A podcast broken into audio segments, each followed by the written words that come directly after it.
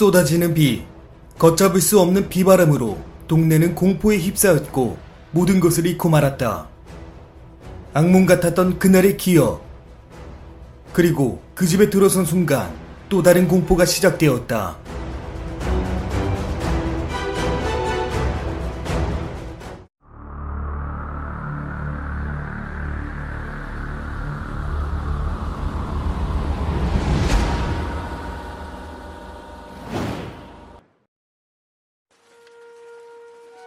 이제 슬슬 장마철이 다가오고 있는데요.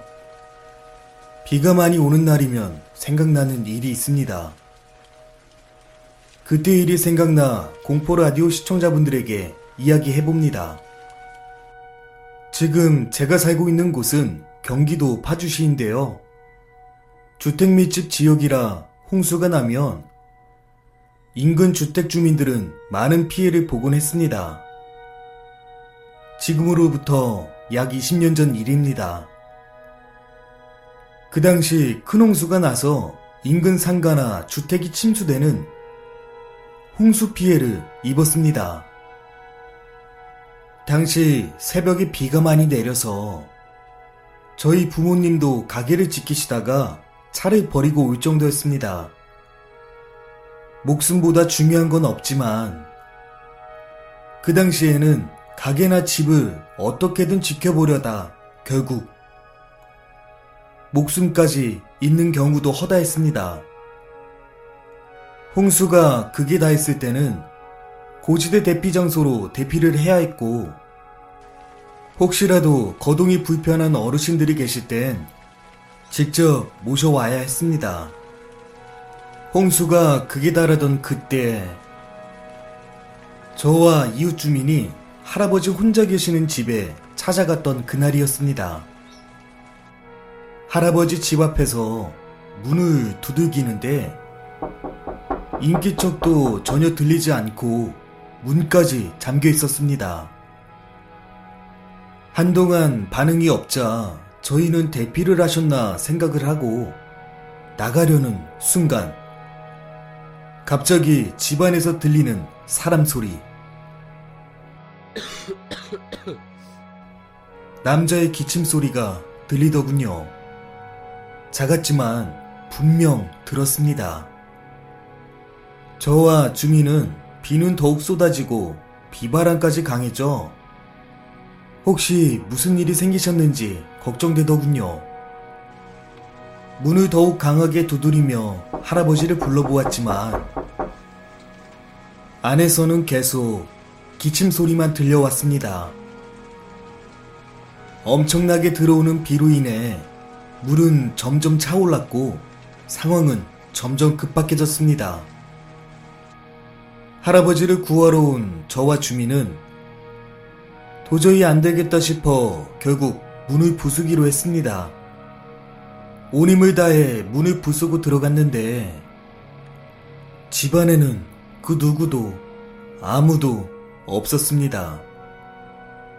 게다가 더욱 소름 끼치는 사실은 빗물만 가득 차고 있는 방 안에서는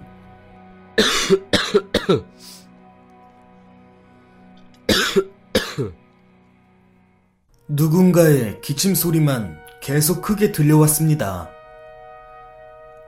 문 밖에서는 몰랐는데 막상 안에 들어오니 젊은 남성의 기침 소리처럼 들리더군요. 너무나 선명하게 정확하게 들려오는 소리에 저희들은 당황할 수밖에 없었습니다. 좁은 공간에 사람은 보이지 않고 젊은이의 기침 소리만 계속 들리니 저희는 당황할 수밖에 없었고 마치 그 소리에 홀린 듯 멍하니 서 있기도 잠시 여기서 시간을 더 끌었다간 저희까지 위험한 상황이 벌어질 수도 있겠다 싶어 허리 넘어 계속 차오르는 빗물을 겨우 헤쳐가면서 밖으로 나올 수 있었습니다.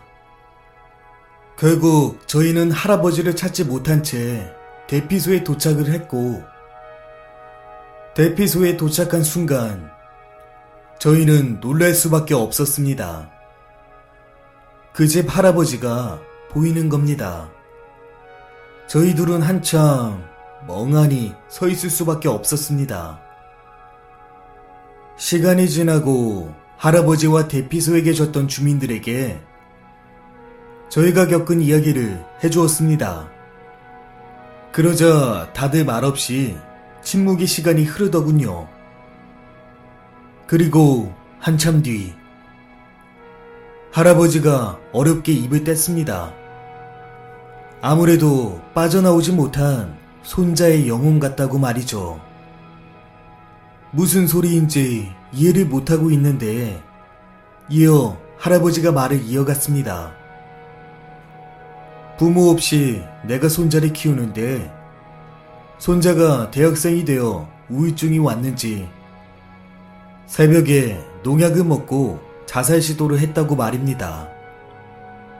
급하게 구급차를 불렀고 구급차가 오는 동안 손자는 구토와 기침을 하며 고통을 호소했다고 말이죠.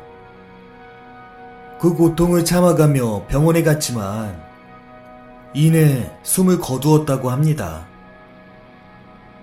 유서도 없고 갑작스런 행동이었기에 어떤 이유로 자살한지 너무 의문이고 자신 때문에 그런 것 같아 한이 맺힌다고 이야기하셨습니다.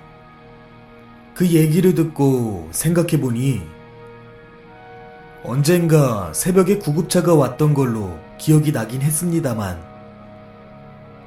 할아버지가 워낙 조용한 분이고 티를 안 내는 분이라 주민 그 누구도 알지 못했던 겁니다.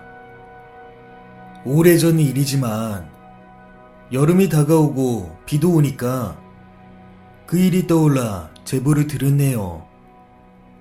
그날 아무도 없던 방에 들렀던 영혼의 기침 소리가 아직도 잊혀지지가 않네요. 할아버지의 손자가 하늘나라에선 행복한 일만 가득하기 바랍니다.